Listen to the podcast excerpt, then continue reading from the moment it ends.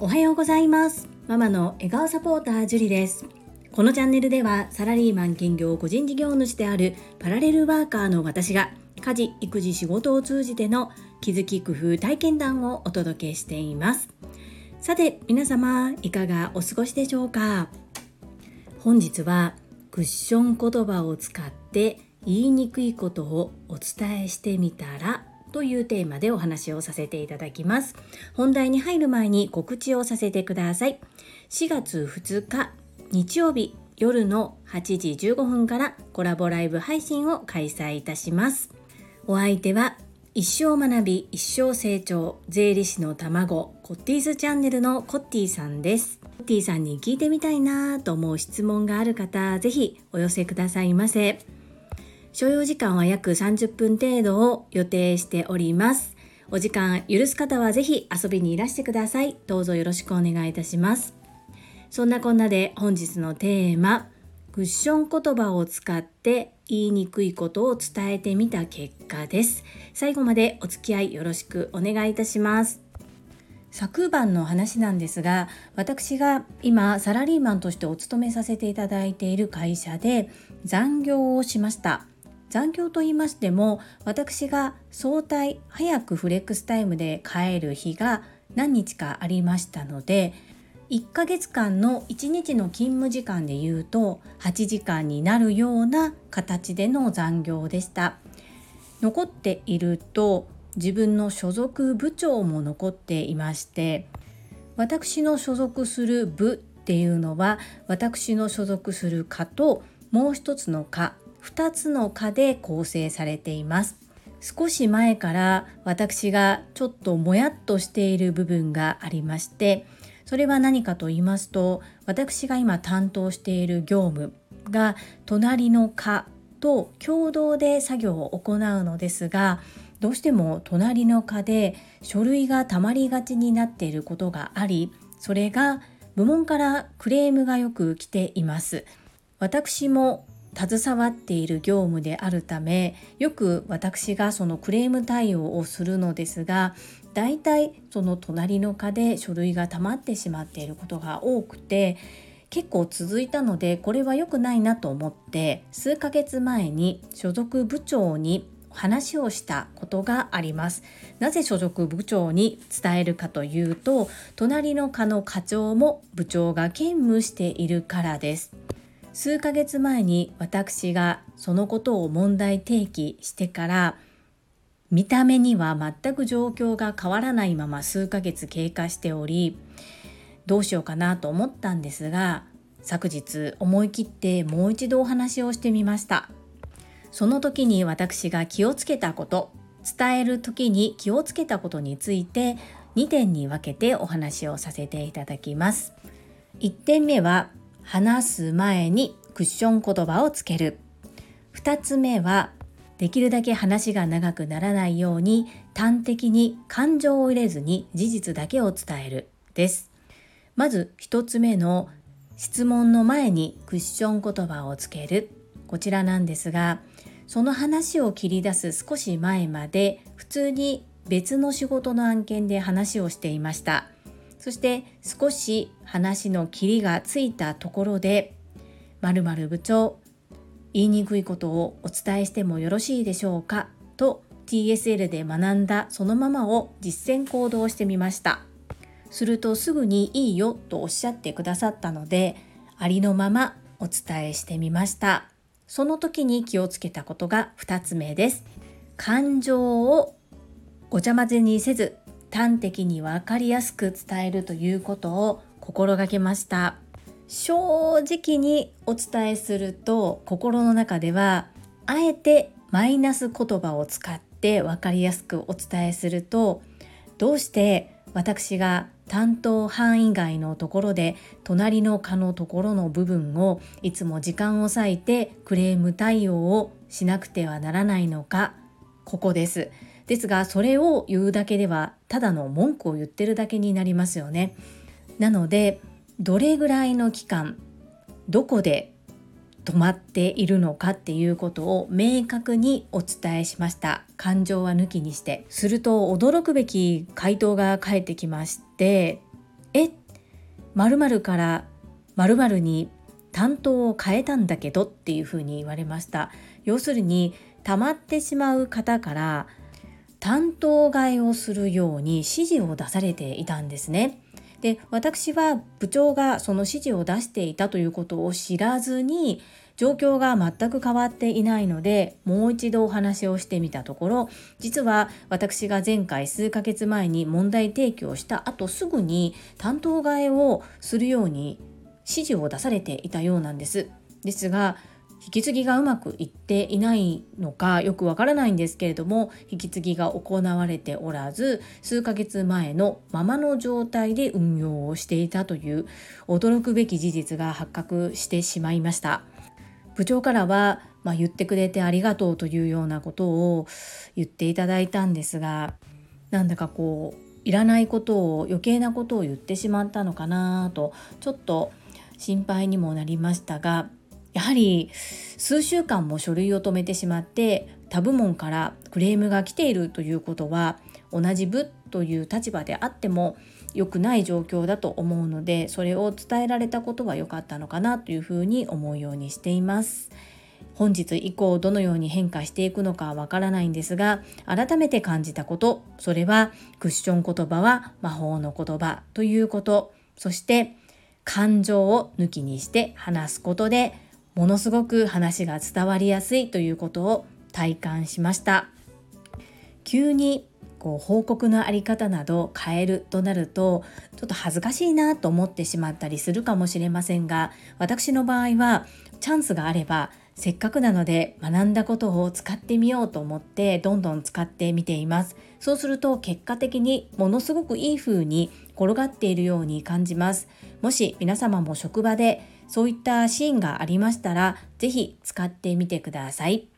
本日は職場でクッション言葉を使って上司に提案をしてみたらどんな結果になったのかということをお話しさせていただきました。最後までお付き合いくださりありがとうございます。それでは本日もいただいたコメントを読ませていただきます。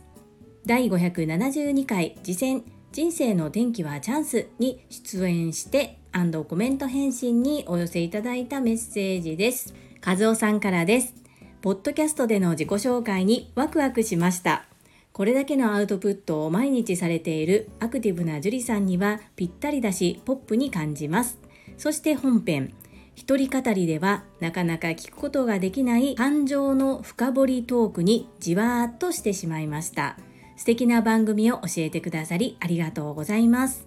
あ、朝倉先生のボイシーのコメントに島崎若子にと書き込んでしまいましたが、あんまり似てませんね。すみません。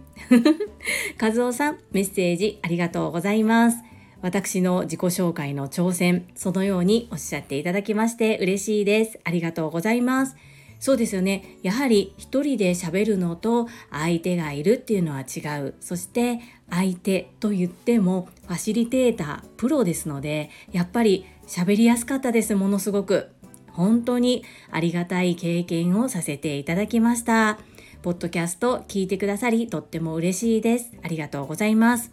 この島崎若子になんですけれども、私、初めて出会った方によく誰かに似てるんだよねって 言われます。誰なんやろうっていう感じなんですが、昔からよく言われるのが島崎和歌子さんなんです。なので、エミリンが神戸に来てくださった時に、同じ TSL 第7期で同期かつ私が親しく普段からやり取りをさせていただいている関西に住んでいる方に声をかけて集まってお会いしたことがあるんですけれどもその時にも言われたんですね誰かに似てるんだよねってなのでその時に私が昔からよく島崎和歌子に似てるって言われるんですっていう話をしたのをゆうこれだかさんが覚えていてそしてそれを書いていたのを和夫さんが読まれたのかなもしくは朝倉千恵子先生の声で聞かれたのかなというふうに思います。誰かに似てるんですよねって言われるんですけど誰とは言われないんですよね。なので過去にこの方に似てるというふうに言われたことがある方の名前を出してみました。和夫さんにいつかリアルでお会いできた時に誰に似ているか判断していただきたいと思います。メッセージありがとうございます。続きましてインタビュアーうなみいくよ元局アナウンサーさんからです樹里さんこの度は出演されての感想と今後のお話が聞けて嬉しかったです声だけ聞いていると確かにそんなに緊張しているようには聞こえませんよね。しかしそこも学びの実践で意識されておしゃべりしていたっていうことが分かりさすがだなと思いました。そして準備などの件について触れていただいて感謝です。生でぶっつけでインタビューできるほど力がないのでできるだけ事前に関わらせていただきお話しされる方の本当に良いところや喋っていただきたいところを引き出すようにさせていただいてるんです。しかしそこはあまりガチガチに決めずにやるのも大事かなと最近思ってるんです。やはり一番は楽しみながらというところが大切なのでそれでも未来に向けての一歩が踏み出せたということは非常に私としても嬉しかったです。これからもどうぞ末永くよろしくお願いします。うなみいくよさん、メッセージありがとうございます。そうなんです。一生残りますし、これは私がオンライン版 TSL 第7期で最後にできなかった次戦、これを必ず収録した後にしようと決めていました。イコール皆さんに聞いていただきたいという思いがあったのでしっかり聞いていただける方に満足できる話し方完璧でなくても今自分の出せる一番ベストが出るようになんとか努めたつもりです。そしてファシリテーションに関しては本当に宇波育代さんの行い方っていうのが私にとっても学びとなりました。先日 Amazon Audible で超ファシリテーション力という本を耳読させていただきました。その時に感じたのは、やはり事前準備が大切だということです。うなみいくよさんは生でこう急に喋ったりっていうのが難しいというようなことを書いてくださっていましたがやっぱり事前にある程度情報を仕入れておくそしてその場の雰囲気で回すっていうことが大切なのかなというふうにその本からも学ばせていただいていたのでやはりアナウンサーの方々はそれなりにそういった努力をされているんだなっていうことを直に体感させていただきました。本当に嬉しくありがたい経験をさせていただきました。ありがとうございます。こちらこそこれからもどうぞ末永くよろしくお願いいたします。続きまして福田秀夫さんからです。会員番号17福田秀夫です。人生の転機はチャンス聞かせていただきました。とても素直なやりとりでますます好感度が上がったと思いますよ。2つの願いが叶うといいですね。応援しています。以上です。アンニョン。福田秀夫さんメッセージありがとうございます。そしてお忙しい中人生の転機はチャンス聞いてくださりとっても嬉しいです。ありがとうございます。事前にある程度打ち合わせをしていてあとは本当に宇波育代さんのリードに素直に乗っていって私が伝えたかったことっていうのは伝わったのかなというふうに思っております。はい。2つの願い叶えます。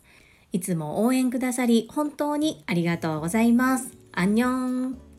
最後に高尾さんからです。毎日ほめほめ100本ノック。69樹里さんはみんなの憧れです。周りの人を応援する力、寄り添える力、チャレンジする度胸、どれをとってみてもみんなの憧れですね。時々大胆な行動に出る時もあり、危なっかしさを感じることもありますが、それは振り幅でとっても魅力的です。今日はほっぺた赤くなるぐらい褒め褒めしてみました。ティキオさん、メッセージありがとうございます。はい。顔面赤面でございます。ですがいやーそんなことないですっていう風になる自分をぐっと抑えて思い切り褒めていただいたことを素直に受け取る練習を行っております。ありがとうございます。なんだろう。時々大胆な行動に出る時もありこれがちょっと自分では全く自覚がないですね。何の時だろう。ものすごく気になります。でも振り幅とおっしゃっていただき嬉しいです。ありがとうございます。めちゃめちゃ今顔面赤面です。ありがとうございました。はい。いただいたメッセージは以上となります。皆様本日もたくさんのいいねやメッセージをいただきまして本当にありがとうございます。とっても嬉しいですしものすごく励みになっております。心より感謝申し上げます。最後に2つお知らせをさせてください。1つ目タレントのエンタメ忍者みやゆうさんの公式 YouTube チャンネルにて私の取材するお料理教室ジェリービーンズキッチンのオンラインレッスンの模様が公開されております。動画は約10分程度で事業紹介自己紹介もご覧いただける内容となっております。概要欄にリンクを貼らせていただきますのでぜひご覧くださいませ。2つ目100人チャレンジャー in 宝塚という YouTube チャンネルにて42人目で紹介いただきましたこちらは私がなぜパラレルワーカーという働き方をしているのかということがわかる7分程度の動画となっております。こちらも概要欄にリンクを貼っておりますので、合わせてご覧いただけると嬉しいです。どうぞよろしくお願いいたします。それではまた明日お会いしましょう。素敵な一日をお過ごしください。ママの笑顔サポーター、ジュリでした。